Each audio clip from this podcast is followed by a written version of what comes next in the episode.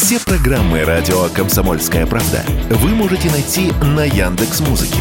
Ищите раздел вашей любимой передачи и подписывайтесь, чтобы не пропустить новый выпуск. Радио КП на Яндекс Музыке. Это удобно, просто и всегда интересно.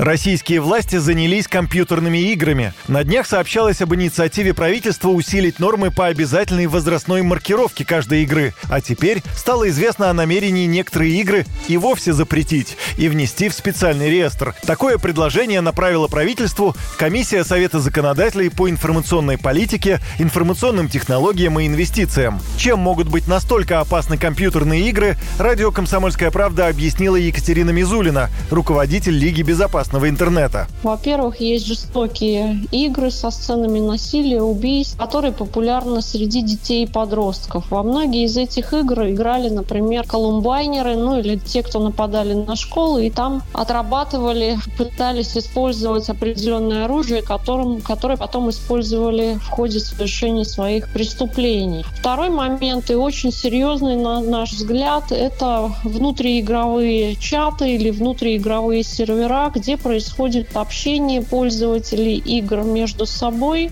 где они обсуждают компьютерные игры, и часто в эту среду приходят незнакомые граждане, мошенники, преступники, различные вербовщики, ну, часто достаточно и педофилы.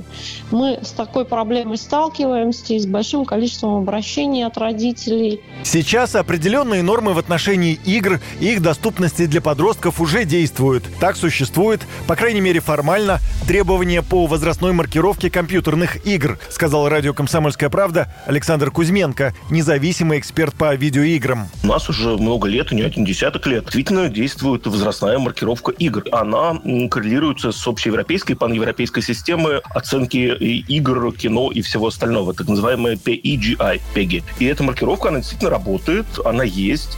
А, мало того, те издатели, которые официально издают игры у нас в стране, еще делают небольшую самоцензуру. Некоторые европейские законы российские, они, конечно, отличаются. И если на игре, которая затрагивает какие-то вот сложные темы, вроде ЛГБТ, в Европе, например, ставит 12+, то у нас ставит 18+. Ранее в этом году группа шведских ученых изучила экранные привычки детей и выяснила, школьники, игравшие в компьютерные игры дольше обычного времени, улучшили свои интеллектуальные показатели, в отличие от тех, что предпочли соцсети и телевизор. Об этом написал портал Science Daily. Впрочем, присутствие в играх насилия или, скажем, нецензурной брани эта польза не отменяет. Юрий Кораблев, Радио «Комсомольская правда».